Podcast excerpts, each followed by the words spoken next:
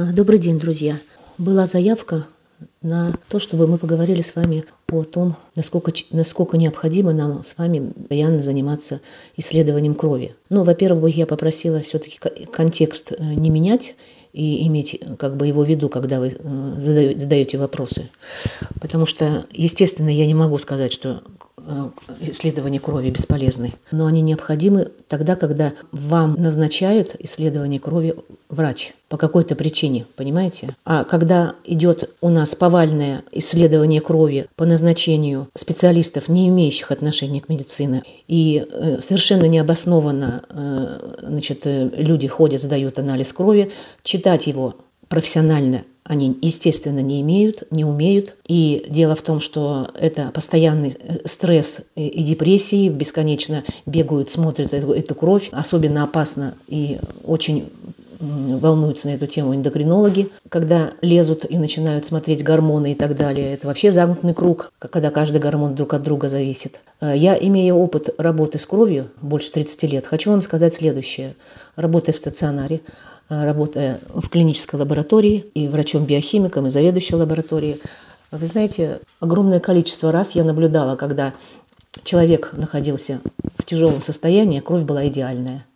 А здоровый, здоровый, э, здоровым образом жизни спортсмен э, имел кровь такую, что казалось бы, как он при таких показателях вообще живет. Кровь – это Жидкостная э, среда, эта ткань тоже меняет свои показатели, адаптируя ваш организм к разным условиям. Очень часто показатели крови зависят друг от друга и, уменьшаясь увеличиваясь, компенсируют какие-то свои показатели. Вот вы знали, например, что когда вы начинаете вот этот цинк сутками есть, якобы от простуды, что он находится в обратной пропорции с железом. То есть, когда, особенно у нас, у женщин, склонных к анемиям со слабым железом, им вообще, им вообще не показан э, прием э, цинка, потому что при увеличении цинка обязательно падает железо. И таких моментов много. О референтных значениях. Сейчас обратите внимание, референтные значения крови очень многие пересматриваются. У меня всегда вопрос был э, к референтным значениям крови, почему они не зависят от возраста.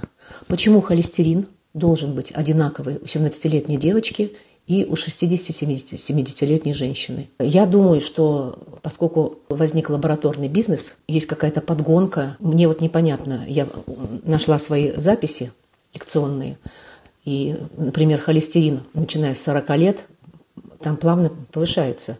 А у людей 50-60 лет э, норма холестерина Э, идет э, за 7. К 70 э, норма холестерина 7,82. Понимаете? Потому что в данной ситуации по мере старения клетки, с учетом того, что необходима дополнительная защита клеткам, и должна быть все-таки вот эта фосфолипидная часть тоже каким-то образом увеличиваться.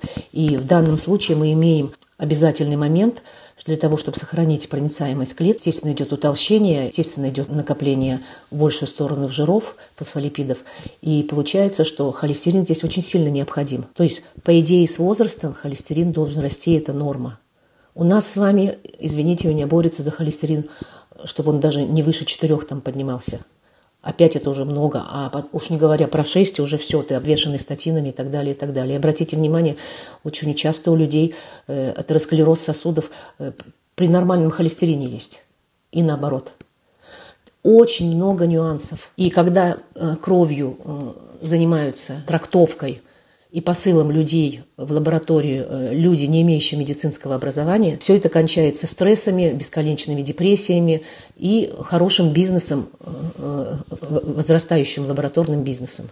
То есть, если продолжать дальше тему правильного отношения к исследованиям крови, то мы с вами должны понимать, что кровь должен назначать врач на исследование. И если мы берем с позиции нутрициологии, то все-таки нутрициолог должен работать вместе с, диет, с диетологом. Вот эта пара, она позволит более полноценно, более продуктивно и действительно учитывать и метаболизм организма, и учитывать болезни какие-то, и учитывать желания людей там похудеть или наоборот поправиться. Э, таким образом, получается, это здоровый такой на самом деле тандем.